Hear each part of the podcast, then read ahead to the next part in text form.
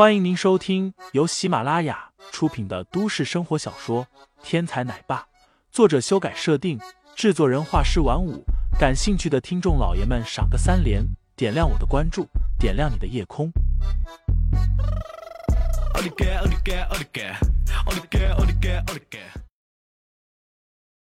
第七十二章：霹雳手段上。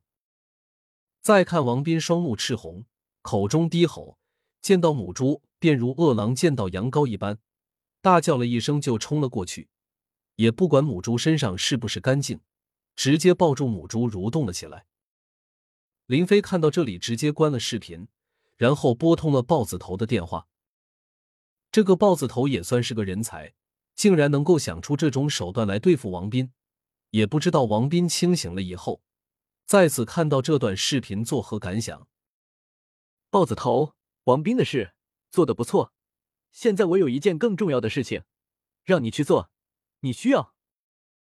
如此这般安排了一番，林飞最后说道：“事情就是这么多，做得好，少不了你的好处。”豹子头满口答应道：“林老大，你就瞧好吧，保证给您办的漂漂亮亮的。”林飞点头，挂断电话，从别墅里随便开了一辆车出门了。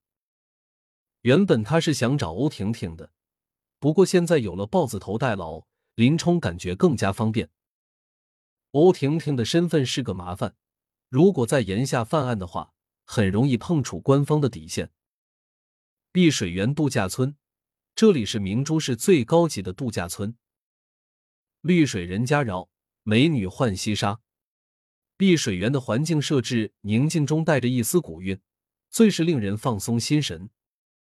今天天商集团的商胖子正在碧水园请客。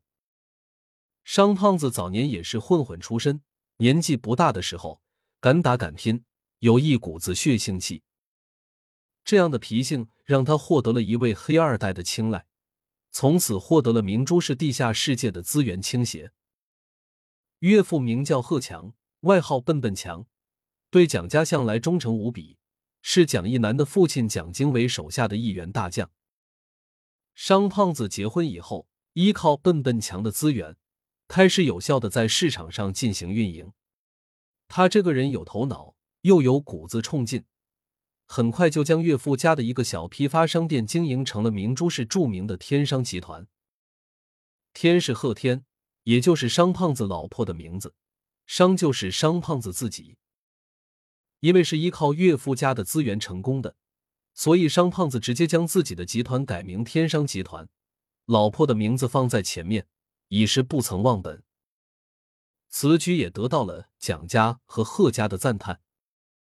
这一次蒋一南对付韩氏集团，商胖子立刻冲出来打头阵。如果不是为了接待眼前的客人，商胖子今天可能就亲自去韩氏集团了。不过，即便如此，商胖子依然马屁拍到了马腿上。文少，真对不起，这件事我确实不知情，还以为她是个纯情少女呢，没想到竟然破了处。发生这样的事，是我的错，这一次，我一定补偿。对面一个白衣青年摆了摆手。道行了，下去吧，我想清静清静。是，是，是。商胖子挺着大肚子，慢慢后退着，退出了白衣青年的包房。老爷，情况怎么样？管家上前扶住了商胖子，不然他那胖墩墩的身体一看就令人喘不过气来。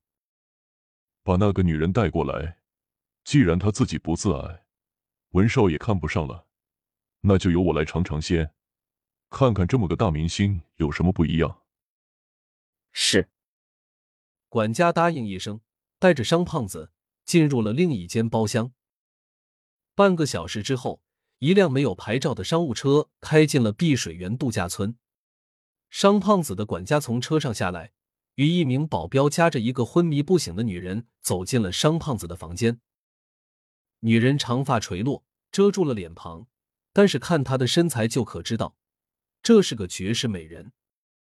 度假村里，每一套房就是一个小型的别墅，客厅、卧室、浴室一应俱全。商胖子此时正泡在浴室的温泉里，饮着红酒。老爷，搞定了。管家上前汇报情况。行了，你们下去吧。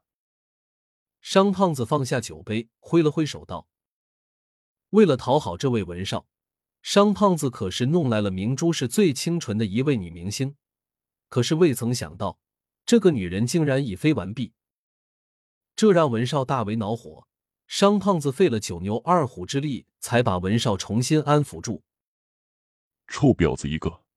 既然已经烂了，那就陪陪我吧。商胖子围上浴巾，站起身来。卧室里的女明星趴在床上一动不动，显然已经被管家灌了药。商胖子来到床边，骂骂咧咧道：“清纯玉女，狗屁！今天就让我看看，你到底是个什么货色！”